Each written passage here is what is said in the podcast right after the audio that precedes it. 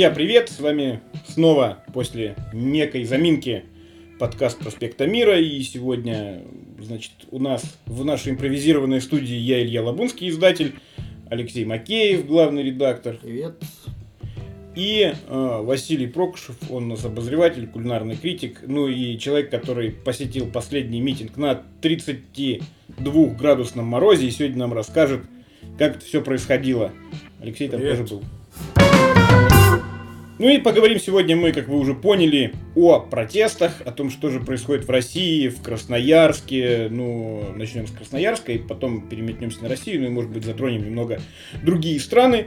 Э, Сегодня, сегодня у нас э, третье число, мы записываем 3 числа, и вчера, в день сурка, значит, э, власти поставили точку в судебном процессе над Алексеем Навальным, который начался много лет назад, и заточили его в тюрьму на 2 года и 8 месяцев. Вот, но мы вернемся на несколько дней назад, к воскресенью, и хотелось спросить у Васи, как же это было, ты там был, и как по твоей оценке, в общем, все это происходило. Да, я там был. Было, во-первых, главное впечатление было очень холодно, конечно. Тем не менее, пришло около, по моим подсчетам, я могу ошибаться, потому что люди приходили, уходили, то есть э, состав менялся периодически. Э, протестующих было около 350 человек, ну, на мой взгляд, примерно столько. Ну, может быть, там 400, может быть, 300, ну, что-то А, Люди вели себя достаточно мирно, то есть они стояли, максимум, что они делали из агрессивного, что можно сказать, назвать агрессивным, это скандировали свободу политзаключенным Путина в отставку и так далее. Потом началось довольно странное действие, такие догоняшки, пятнашки, можно сказать. Вначале э, полиция выдавила, построила цепью, выдавила с площади, часть ушла гулять по городу, а часть вернулась на другую часть площади, которая была а, отделена от основной таким снежным валом. К счастью, для властей выпал снег э, накануне, и они построили такой снежный городок, практически снежную стену. Их выдавили оттуда, они вернулись на основную часть площади. Их выдавили оттуда, они вернулись туда, но, видимо, полиция замерзла, как я предполагаю. И они вот построили ту самую знаменитую коробку, фотография которая обошла весь интернет, весь мир, можно сказать. И всех пересажали в автобусы и отвезли. Надо сказать, что э, со стороны полиции не было таких каких-то выдающихся агрессивных действий, но вот люди в штатском, э, которые бегали по периметру вот этой всей, всей акции, винтили, можно сказать, всех подряд и довольно неразумно задерживали. То есть они задержали, например, корреспондента НГС, они задержали нашего оператора. Причины этого мне не ясны лично. А, Задержали они не только их, по последним данным, более 190 человек было задержано в Красноярске. А, Большая часть из них благополучно отправилась а, в РУВД Ленинского района, где на них составили протоколы, а известного медиадеятеля Красноярского Владимира Перекотия, который известен в Красноярске своими протестными значит, нравами и тем, что он еще в 2011 году выходил в лисьей шапке и при- при- значит, призывал всячески протестовать против беспредела властей. В общем, ему присудили э, 100 часов исправительных работ и 150 тысяч штрафа. Ну а девочкам из штаба Навального тоже кому-то дали э, 8 суток одной, а другой выписали штрафов на 500 тысяч рублей. Вот. И э, как вы думаете, видим ли мы какие-то митинги в воскресенье, субботу? Пока ничего не объявляли, но, возможно, как-то конспирируются. Леша, что ты думаешь? Ну, сложно сказать, потому что в Москве-то они уже прошли непосредственно, была вот первая же реакция на приговор Алексею Навальному. Ну, я полагаю, что да, э, какие-то все равно будут э, протестные действия у нас э, предприняты. Ну, оно причем, оно уже переходит из разряда каких-то организованных мероприятий, оно переходит в разряд каких-то, ну, по всяком случае, по моим наблюдениям, какого-то вот уже стихийных стихийного разброда, стихийных каких-то вот выражений недовольства. Там люди как-то самоорганизуются через какие-то чатики, выходят туда, выходят сюда, ну потому что вот... Э, и как бы и власть-то тоже, она не особо понимает, э, что ждать от людей. Ну, складывается такое впечатление, потому что даже вот когда был суд над Навальным, э, у нас в городе можно было заметить у всех площадей, у зданий там, правительства и других каких-то учреждений государственных важных стояли там уже на изготовке люди там в автобусах сидели и прочее. Хотя, в общем-то, в итоге у нас никто и не вышел. На самом деле, я так понимаю, все э, пристально следили в этот момент за ходом судебного процесса. Приговор был вынесен в 12 часов да, ночи. у нас уже было сильно поздно выходить. Э. А на следующий день все уже переваливали, то есть сегодня произошедшее в Москве. Ну, да, да. Вот. Поэтому э, мне кажется, что э, так или иначе, все равно главные события, которые происходят, они все будут происходить в Москве и Санкт-Петербурге, в столице, где большая плотность населения.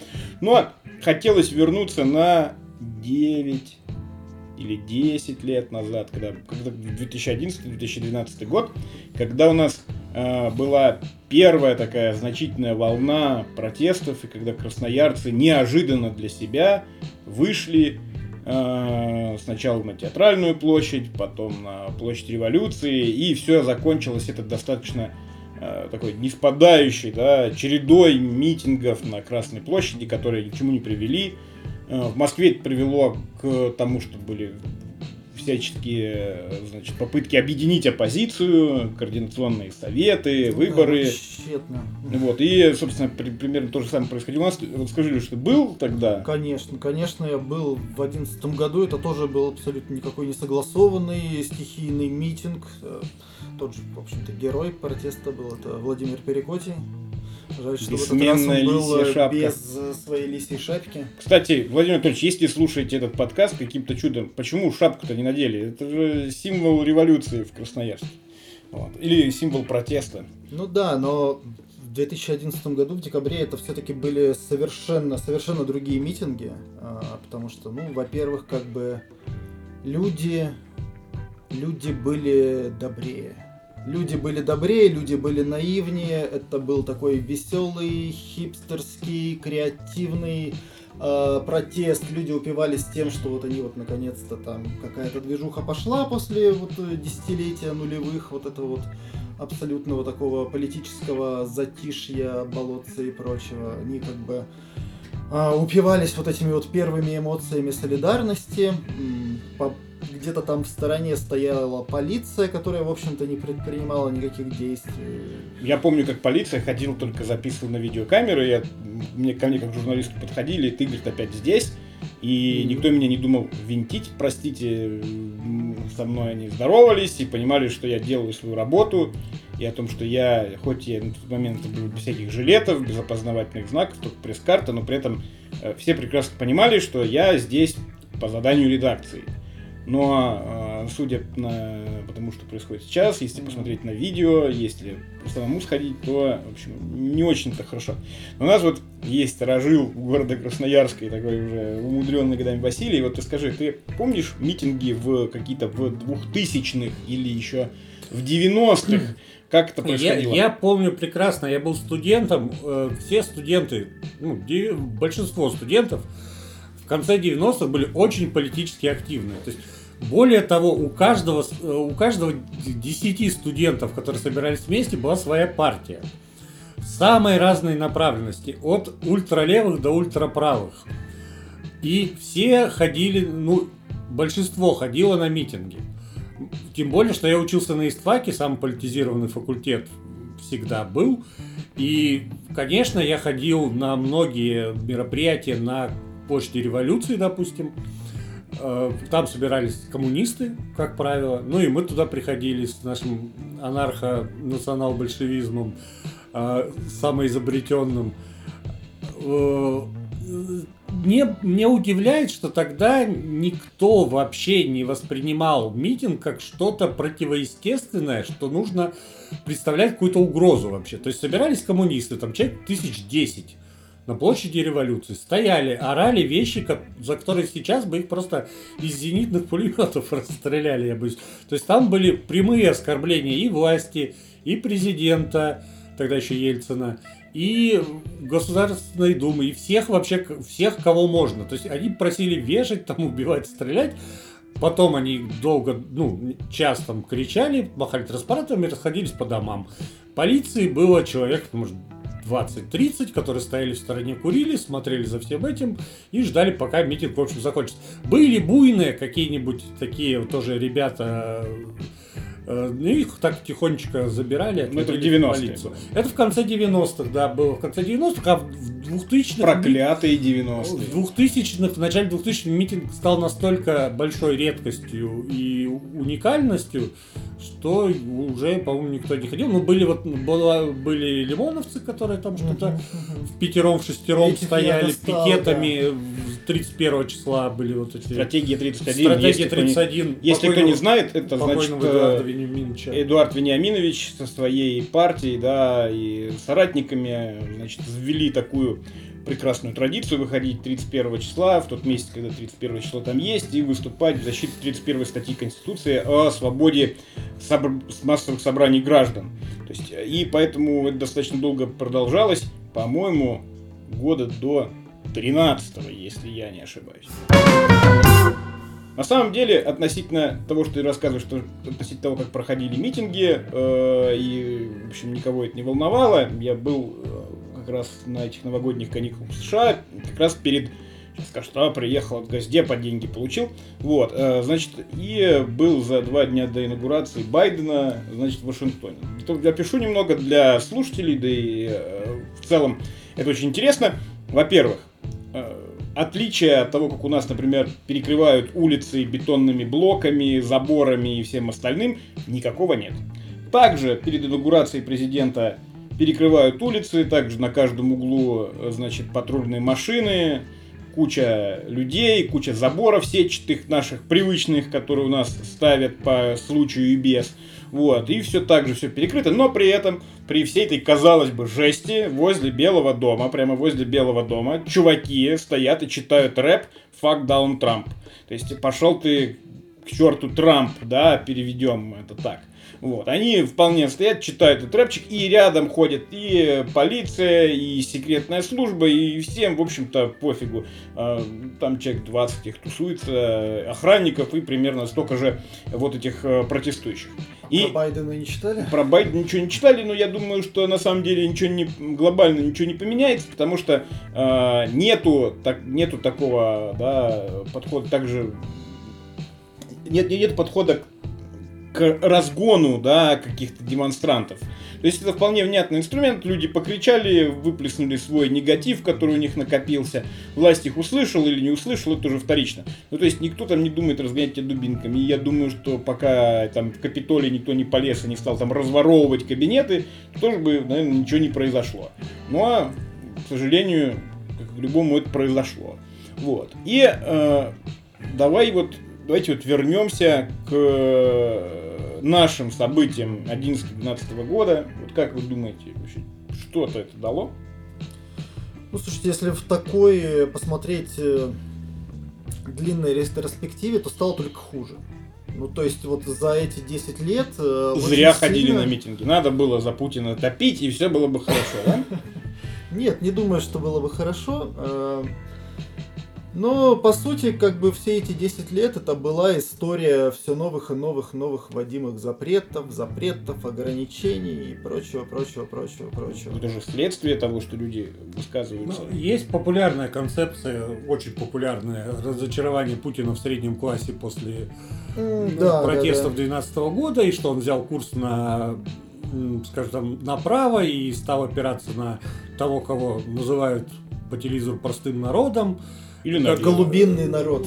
голубинный народ, да, вот этот знаменитый. И вот эти теоретические колхозники, я просто не хочу говорить колхозники там и рабочие, потому что они бывают разные также. Я, ну, это, по-моему, левые, наоборот, рабочие, крестьянство. Э, ну, левый, левый, скажем так, э, экономический, правый в в социальном плане. Сейчас же сложно Такая, понять. такая, такая смесь кто, получилась. Кто там левый, кто там правый, сейчас трудно понять, потому что то, что считалось Ну да. левым в начале века, сейчас Красно-корич- красно-коричневый Да, получился. уже Зюганову не мешает там косплеить там многие достижения итальянцев 30-х годов, его левая левизна.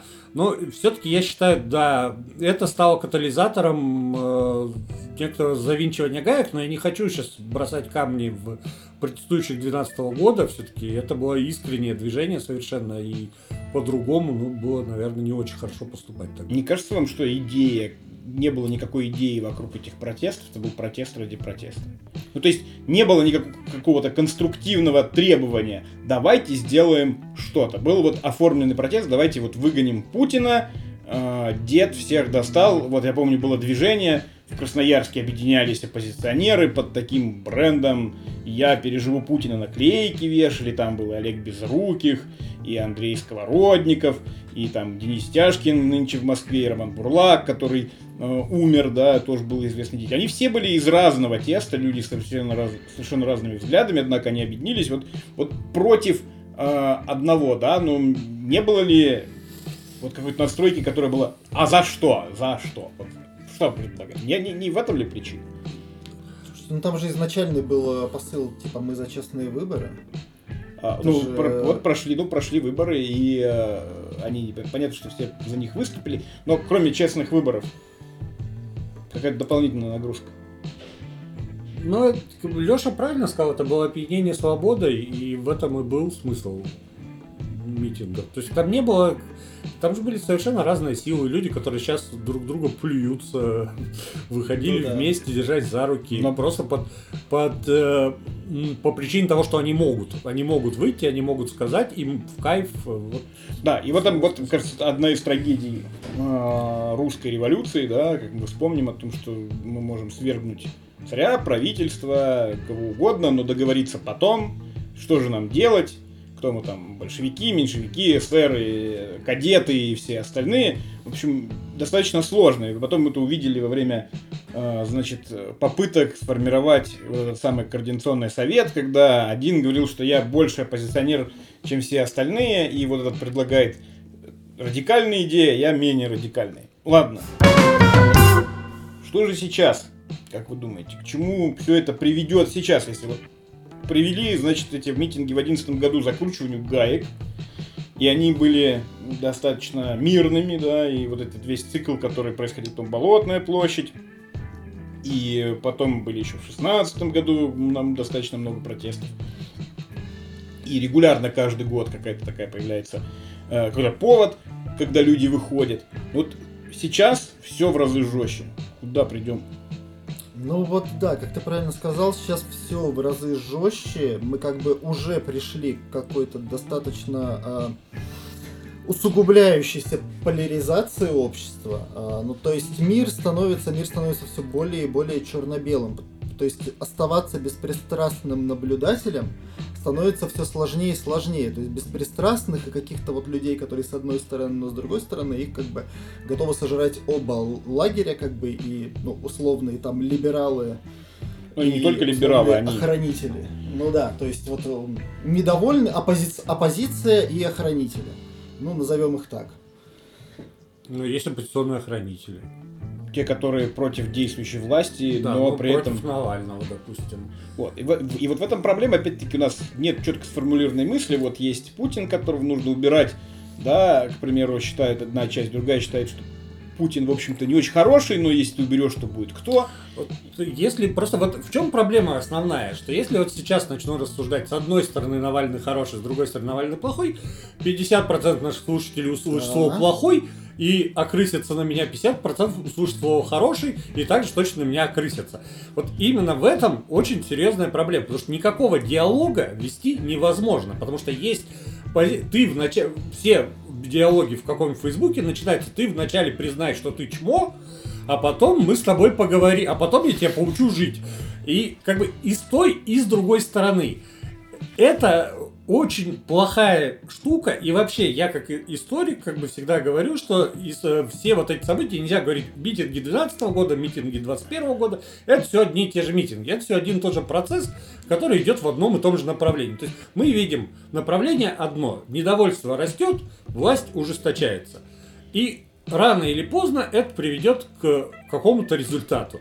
Либо это будет затягивание гаек и что-то изменится только после естественных процессов перемен в, в элите, то есть одни помрут от старости, а другие уже поймут, что так дальше жить нельзя и что-то изменить, либо это громыхнет какой-нибудь вообще кровавой гадостью и стрельбой на улицах в полный, в полный рост.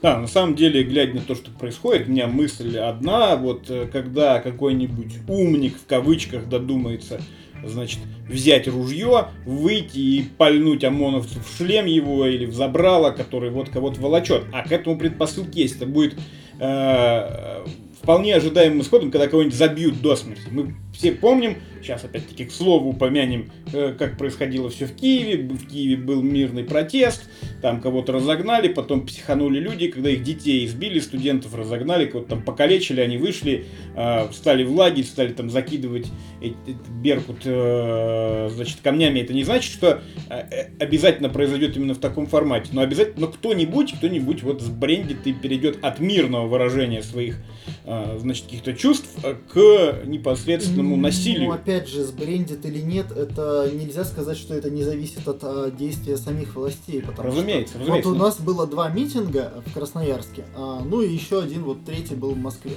Так вот, я был на обоих красноярских митингах 23 и 31 и могу сказать, что по сравнению с 23-м, 31 э, полиция действовала уже более ожесточенно, более ну. радикально, более э, просто массовые были задержания и прочее. А вот посмотрев на то, как происходили митинги в Москве, да, там уже как бы прилетало и журналистам, людям, которые были в жилетках пресса, с как, бейджиками прессы и прочее. И вот это вот уже действительно беспокоит. Ну, мы, что... как и положено провинции, отстаем от Москвы на несколько месяцев. Так что можешь, Леша, рассчитывать, что в августе получишь по горбу дубинкой. А может быть и раньше, если все а дело так может быть и раньше, ну действительно, потому что на обоих митингах, вот было два митинга, и на обоих митингах вот наших ребят э, из проспекта Мира задерживали. Вот чтобы еще прилетела дубинка, этого бы сильно не хотелось, потому что я уже даже не знаю, как мы можем, э, как как тогда об этом писать, как вот артикулировать? Нужен, это нужен непредвзято, когда... Леша, нужен ростовой костюм журналиста.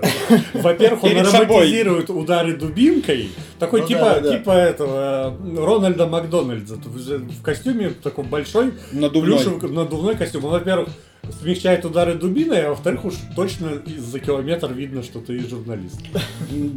Можно такую, знаете, камеру, большую плюшевую камеру. Можно шар, вот этот, как да. в которых катаются. Да, это хорошая идея, Вась, на следующий митинг пойдешь в шару, возьмем этот зорб и пойдешь. В зорбе, да. В зорбе, днем пойдешь. Вот, на самом деле, я думаю, что будет еще один результат, так как осенью нас ждет э, избирательный цикл в Государственную Думу. И я думаю, что будет очередная, значит, э, череда усложнений для потенциальных кандидатов для того, чтобы попасть. Ну и как бы то ни было, я думаю, что у Единой России результаты их избирательных, несмотря на все ухищрения, онлайн-голосование, голосование по три дня, голосование на пеньках и всем остальном, результаты будут сильно лучше, сильно хуже. Лучше будут результаты оппозиции, даже той, которая об этом не мечтала. Понятно, что Кремль создает всяческие э, партии для того, чтобы туда утилизировать, но э, нужно понимать, что даже создав все эти партии, сама главная партия, да, она конституционного большинства не получит, а люди, которые уже получат мандаты, которые получат доступ к власти, они в любой момент, почуяв вот эту самую ситуацию, когда они могут стать движимой силой, могут переобуться. Поэтому будут, будут усложнять, будут где-то, возможно, сушить эту явку. Так что увидим мы интересный избирательный цикл, в том числе в Красноярском крае, потому что у нас еще и выборы в законодательное собрание, э, где сейчас э, большинство Единой России, но есть шанс, то, что это большинство все-таки ну, уйдет. Ну и в прошлый раз такое было уже. Да, было, было сложно. Вот. А, в рамках этого всего, как вы думаете, вот сколько будут продолжаться все эти протесты, которые у нас сейчас вот начал, начался очередной цикл, так скажем, вот Алексея Навального э, посадят, какое-то количество людей из его сторонников тоже посадят, э, возможно, не по уголовным делам, а по административным, ну, на месяц, например, могут кому-то штрафы выпишут и так далее. Знаете, длиться-то они могут долго, только а, где конкретно они будут длиться? В медиа? Ну вот сомневаюсь. Вы вот можете так на вскидку сказать, сколько на последнем, когда был последний протест э, в Беларуси акции? И сколько там человек? Может? Было в воскресенье, вышло mm-hmm. несколько десятков тысяч. Потому что я читал трансляцию на бел... Э, не, не на бел...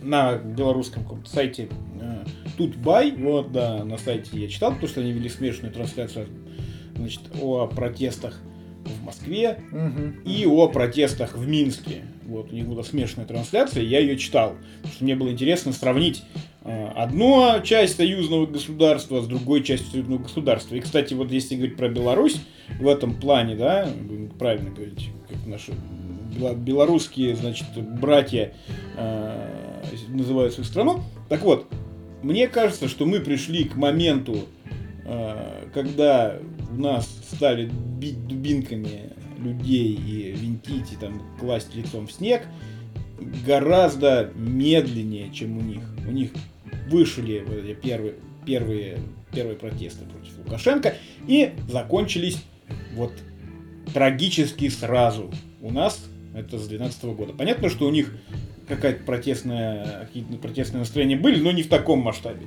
То есть там у них 70 тысяч человек, как на Болотную, не выходило никогда в Минске. Да, да. Вот. Поэтому... А сейчас выходили. А, а сейчас, а, нет, сейчас больше. Сейчас а, а, больше, а сейчас больше. Ну, то есть а, при этом всем а, общество достаточно в короткий значит, промежуток времени мобилизовалось и вышло. У нас же такой мобилизации, несмотря ни на что, не произошло. И с одной стороны, понятно, что усталость и то, что ничего не меняется. Во-вторых, мне кажется, что у нас несколько такой накопившийся опыт неудач. Ну да, да. Что лю... некоторая деморализация такая есть. Ну и вот, вот возвращаясь к этому, вот эти э, значит, митинги, которые были в Беларуси, там сразу кого-то избили, посадили и вывело еще больше количество людей да, протест распространился, они плеснули бензинчику в огонь для того, чтобы пламя вспыхнуло еще сильнее. Но сейчас-то ну, оно уже потихонечку... Ну, я бы не сказал, что совсем потихонечку, просто мы к этому привыкли, так как мы люди, которые живем, э, постоянно потребляя мед, медиаконтент. Э, думаю, что сами белорусы так не считают. Сами белорусы, конечно, нет, но вообще все реже появляются белорусские протесты на первых полосах. При, э, э, ну, понимаешь, это что привыкание. При, привыкание, да. Привыкание, но... Э, Коронавирус тоже все реже появляется на первых полосах. Но люди продолжают умирать, да. и э, как да, бы да. число заболевших растет. То есть происходит некое привыкание общества. Я вот к чему это все веду, потому что никак, как вы думаете, вот, э, вот это насилие со стороны властей, оно способно дать у нас вот эту вспышку, э, значит, или нет? Эту вспышку протестную, когда люди, а, которые никогда не выходили, увидят, как там кого-то бьют дубинками, женщин, подростков, детей там задерживают. Как вы думаете, люди эти способны или нет к чему-то? Я думаю, я думаю, лично мое мнение, что сейчас власти добьются снижения протестной активности с помощью репрессивных мер. Потому что, ну, правда, многим страшно выходить, многим страшно получать дубинкой, многим страшно Э, когда они смотрят на тот, тот на полмиллиона оштрафован, тот на 20 тысяч для нормального человека, это хорошие деньги, они, конечно, возможно, перестанут выходить, но это озлобляет и загоняет все это вот этот такой торфяной пожар, который идет по низу. И я думаю, что это придет к вспышке протеста при следующем значительном поводе. А, то есть в следующий раз выйдут просто еще больше людей, и они будут злее. Вот такой мой прогноз. Сейчас это схлынет где-то за месяц, по-моему. Ну, я могу ошибаться. А впоследствии выйдет уже в 10 раз больше, и там уже будет в 10 раз жестче. Вот, и, э, Леш, вот и как ты думаешь, 31 числа, если бы у нас никого бы не задержали, да, из этих людей, Мгм, мгм. они бы просто постояли на морозе 30 минут и просто бы на них посмотрели ОМОНовцы из теплых автобусов, как на дураков, типа, ну пришли, протестуйте, люди бы разошлись бы, или бы это про- произошло бы как-то по-другому, они бы там наоборот бы, понятно, что палатки бы ставить не начали, как на Майдане, но э, наоборот бы там Ну да, у нас таких экстремальных туристов, чтобы ставить минус 35 палатки нету. Да, так я не, не думаю, что они бы сразу бы разошлись с одной стороны, с другой стороны, я не думаю, что случилось бы что-то ужасное. Скорее всего, они бы пошли греться. После того, как погрелись бы, сходили бы еще на площадь революции. Поводили бы хоро- хороводы на площади революции, там, значит, свободу политзаключенным, Путина в отставку э, что-нибудь подобное бы произошло. Ходили бы там по сугробам вот этим вот безумным насыпанным на Красной площади. Кстати, про хороводы. Хороводами тоже Сибирь прославилась, о том, что в числе. Красноярск, там Дальний Восток, э, в частности Владивосток, да, о том, что у нас протестующие вводили хороводы вокруг елок, вокруг э, других протестующих, вокруг э, катера на воздушной подушке, который заглох. Вот. И мне кажется, что это определенный показатель того заряда, с которым люди пришли. Они пришли не, там, не с коктейлями Молотова и не дубинками, и не ножами, и пистолетами, ружьями. Они пришли, вводят хороводы и высказывают свое отношение просто к происходящему. Причем, как бы, если посмотреть плакаты, которые появляются, они у нас все время, они, люди пытаются креативно выразить свой протест. Там вот, например, красноярец Юрий Богомаз пришел с собственноручно покрашенным им э, ёршиком, да, в золотой цвет. Да, да, ёршиков-то было много, Да. просто Юрий их более удачно капитализировал. Да, и после этого он тут ёршик продал на аукционе и пожертвовал фонд Навального, значит, вот эти 13 тысяч рублей. Ёршик, купленный за 200. Вот, то есть, э, мне кажется, что люди э, пытаются всячески креативно выражать свой протест, и вот это меня радует, потому что не все еще перешли к вот этому залпам из Авроры и э, врыванию к домам и резанию буржуев, как, к чему могло бы это привести. С другой стороны, э, возможно, э, определенные вот такие действия, они рождают в э, сознании силовиков мысль о том, что это, простите, терпилы, которые будут выходить с плакатиками и ёршиками, а мы будем их бить дубинками э, и покажем им свою власть. А, Потому что с людьми, которые э, вели себя агрессивно также на Украине, выходили с щитами, касками, камнями, дубинами, там, фаерами, э, психологически было сложнее им противодействовать. Хотя ни в коем мере не, не приветствую никакие силовые сценарии. Я считаю, что э, если говорить об эффективности протестов, то всегда протест, который вот такой, да, добро должно быть с кулаками, если говорить об этом. И э, вспом- вспоминая, да, о том, как действовали в том числе э, прокремлевские всякие мол- молодежные отряды в свое время, и сейчас они действуют, все эти львы против и так далее, они оставляют за собой именно такой шлейф. Шлейф вот этой силы. Э, И лев против, условный, который приходит там кого-то э, запрещает кому-то выпивать в Москве в яме, место популярное, где все выпивают, вот, э, на чистых, на чистых прудах. Так вот, исходя из этого, если бы Лев Против приходил бы туда с плакатиком «Хорош бухать», он бы э, ничего не добился. А так вот он и известен, и как-то борьбу свою ведет. Это не в защиту так- такого подхода, но в том, что есть некая эффективность. И самое главное, в это верят те люди, которые находятся, э, значит, во власти, те люди, которые находятся в силовых, в силовых структурах, они считают, что вот пока, значит, никто там дубины не взял, мы можем делать, что хотим, как угодно их разгонять. Я надеюсь, что на самом деле все это закончится достаточно адекватно, потому что мне не хотелось бы жить в стране, где бьют друг друга по головам, где стреляют друг друга с ружей, и э, где людям запрещают выходить и высказывать, что они думают о том или ином. На самом деле об этом очень много можно рассуждать. Давайте будем пока наблюдать за происходящим, э, за- стараться мы как журналисты быть беспристрастными, э, объективно освещать то, что действительно происходит у нас. Надеемся, что не получим по голове ни от полиции, ни от тех людей, э, которые настроены против власти, ни тех, кто эту власть всячески защищает. Поэтому, э, если у вас есть какое-то собственное мнение, вы согласны, не согласны, пишите свои комментарии, говорите, почему мы нехорошие, почему мы хорошие, и почему и вообще как вы думаете, к чему все происходящее приведет. Вот. На этом хотелось бы с вами попрощаться. С вами был Илья Лабунский, издатель «Проспекта мира», и вот мои коллеги Алексей Макеев, главный редактор, и Василий Прокушев, обозреватель. Всем пока. Пока. thank you